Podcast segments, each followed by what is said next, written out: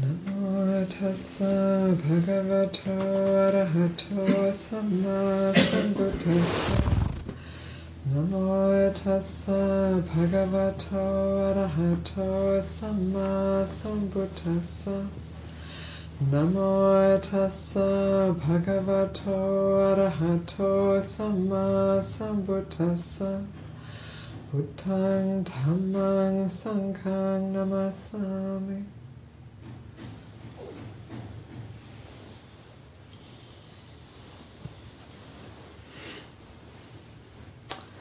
So it's uh, very nourishing for my heart that all of you have come just to sit quietly together for a day and connect with what is true and what is deep. And a little bit before the day long started, I just nipped across the road to the beach and for a few minutes just to, you know, feel the sand and the sun and the wind. And there are about 150 surfers out there. it's amazing. And apparently, I was overhearing a conversation between two men, and one of them was a neighbour, and, and they were saying, "Oh, there's a little bit more space now that some of the people who were there in the morning have come out." So there's like a flocking out there to the waves, and, and then uh, our neighbour with his motorbike, you know, obviously enjoying the sunny morning, and and uh, know, the, the many things, the many joyful, enjoyable, and even wholesome things we maybe do in a day, and. Uh, and all of us have chosen to be here in this quiet space where we can touch into something that maybe doesn't often get listened to in the busyness of life. And, uh, then in this technological age, there's so many fascinating things on the web or on the on social networking, and we can kind of stay at that superficial level quite easily for, for long periods of time and yet there's always this part of us that's waiting for the attention to drop in more deeply and uh, and really come into tune with the truth of, of what we are. And of course, you know, we, we grow up um, in our Western culture, we grow up, you know, we, we, we, we encouraged to be individuals where uh, you know, we, we have we we have a strong sense of separate uniqueness, and uh, there's a beauty in that, and there's also a, kind of an aloneness in it. So there's a truth to it. We are all totally different and individual and unique, which is kind of wonderful, and we're all you know, part of this great planet Earth, and and this process, this impermanent, ever-changing process that is going on now. So both of those are true and uh, you know it can be fun operating on the, the personal level.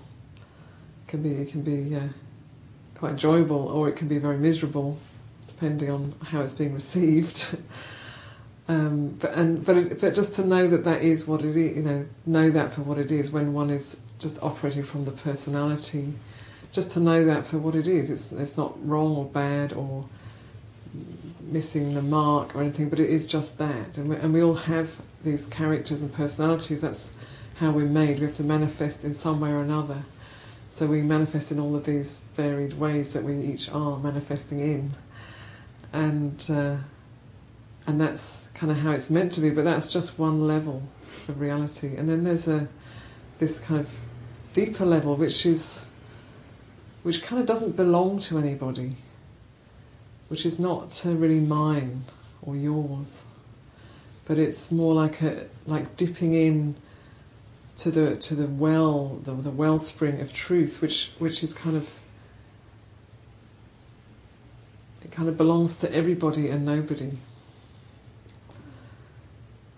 So sometimes we get a bit confused and we dip into that place and we think oh I'm really wise I'm really deep I'm really clever. And that's uh, kind of missing the mark because it's this wisdom isn't that it doesn't belong to us it's something that can come through when we get out the way or when we stop long enough. We stop the stories and the the planning and the memories and the hopes and fears long enough to feel into that place of presence. And uh, sometimes we know we can operate for a long time on the superficial level, and then when we dip into that place, we can feel a sense of remorse, you know, of not actually touching into that more often or sooner. But uh, really, it's like it's always there and it's timeless. So, any time that we, we touch into that place of, of presence and depth, it's like uh, it's like we've never been away f- from that for a moment. It's as though it's it's uh, it's just always been there, and we've forgotten for a while, and then we remember again, and then we forget again, and we get lost in our stories and in our in the play of our life, and uh, it's all very fascinating and uh, important. And then, you know, there's a some moment of stillness, and we find that depth again. And on one level, you know, our life is important. What we do with our life is important. It's not. It is. It kind of is. A, it is a play, and it's also important how we play it. So, uh, you know, we never know when our last when when our last day, whether this will be our last day, when our last day will be. We never know when our last breath will be. You know, we have ideas. We're going to live until such and such an age, and in my family, people lived that sort of an age, so I'll probably live till then. But actually, we don't know. And uh, this is quite prominent on my mind at the moment because just recently, on the it's actually on the second anniversary of our ordination, our bhikkhuni ordination, a very uh, close friend of mine died. She wasn't young; she's seventy-eight, not young, not old, and. Uh, somehow always had the sense that there would be a time to say goodbye. And I think she also had that same sense and with her family and so on. And I think her son had spoken to her that morning, and uh, friends had been in touch the days before, and then suddenly she's died. She actually died after ha- uh, having a flu jab. I just want to say that because I know that they're, they're prolifically offered here. She had a, a flu jab on Monday got sick on Tuesday and died on Wednesday. So be careful what you get injected into you freely. And I was thinking about uh, my friend. Uh, she was like a, she was actually like a spiritual mentor and a friend and a mother. She's kind of all of those things. I knew her for a little bit over twenty years, twenty something years. And uh, I was thinking about her life, you know, because we have such a like a, there's such a strong ethos um, in I know certainly in America and, and also in other countries, in Western countries, to be somebody, you know, to be something really successful and, and important and visible and seen. You know that, that, you're remembered for, for being something. You know, what have you done in your life? What's important in your life? And I was thinking about my friend Jill, you know, and uh, what she did in her life, and she was a mother and a grandmother and uh, she was married twice and had a, a, very wonderful long love affair with her soulmate for some time. And uh, she ran a retreat centre for a while. And she was a very sort of unassuming person. She was quite quiet, didn't uh, make much of herself, and uh, but didn't also had a lot of self-respect and uh, she didn't make a, uh, she wasn't making a big splash. She wasn't so like yes, you know. We'll always remember Jill because she did this great thing. But when I think about her, the the times that I spent with her that really stay with me are moments of presence. So sometimes I would be, you know, caught up in all my. St- I wouldn't see her very often, and I'd be in my all my stories, or this is happening, that's happening, and and then she would just be very present and look at me with this presence and remind me that actually that's what I am. And all the rest of it is just a, a story. And uh, she could uh, she could engage the stories. She wasn't uh, judging them, but recognizing that's all they are. They're just a story of a life. And uh, the presence that she held, it wasn't a, a rigid presence. There was no piety in that presence at all. But it was a presence that was fully alive.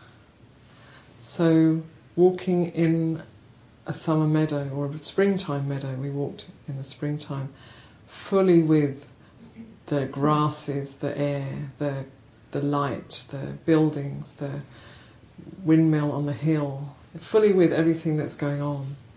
And uh, when with her grandchildren, fully with those children and fully rejoicing in those children. And uh, also very aware of the imminence of death. You know, death will come. She actually thought she'd be around for another couple of years, but you know, just very, very present with the fact that this life ends, and that's okay too. So, when I think of her, the remarkable thing about her was her presence. She was very present and simple. And that had a powerful effect on many people. So, you know, presence isn't a personality, it isn't an accomplishment, it isn't something we become, but it's, um, it's a natural, the natural deepening that comes over the years of practice, or it might be that you have a sudden awakening and your mind is in a state of presence. Some people have that immense good fortune.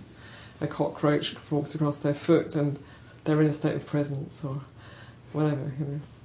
But for many of us, it's a, it's a process of, of keeping on remembering that the story of self is just a story and that the, you know, our hopes and fears, whatever our hopes and fears may be, life is going to be some other way than that. Mm-hmm. It always has been. so to remember that and come back to this moment. And often this moment can be very challenging. You know, we might be with somebody who's very difficult or in a situation that we kind of wish we were in a different one. But actually, life is presenting us with this now. So, learning how to open to this, how to best meet this, and, and also to recognize the places that we haven't been able to, you know, that we're not yet able to open to, you know, the, the, the parts of ourselves that we're not yet able to love and accept and the parts of others that we're not yet able to love and accept, and to you know not to sort of gloss over that. That's important, and feel this the kind of contraction, the, the, the closedness that is related to that. It's kind of uh, when I feel that I feel like oh, it's a little bit sad. Now, I'd like to be able to open. I don't want to be closed down. So there's still some work to do. I'm not fully there yet and then to, to use that as, a, as an incentive to practice, to practice opening and presence. And to, to be careful of the judging mind that's always saying, you should be better, you should be different, you should know this by now. But more to see, well, what is, what is actually here? What is actually going on? Where, where am I in, in reality on the path? As much as I can tell, you know. How much is open, how much is fearful, how much is distrusting, how much is excited. You know, just, just to get to know what's going on here in a very honest way. And then uh, keep working on cultivating the wholesome and putting the reins on the unwholesome, holding back on the unwholesome.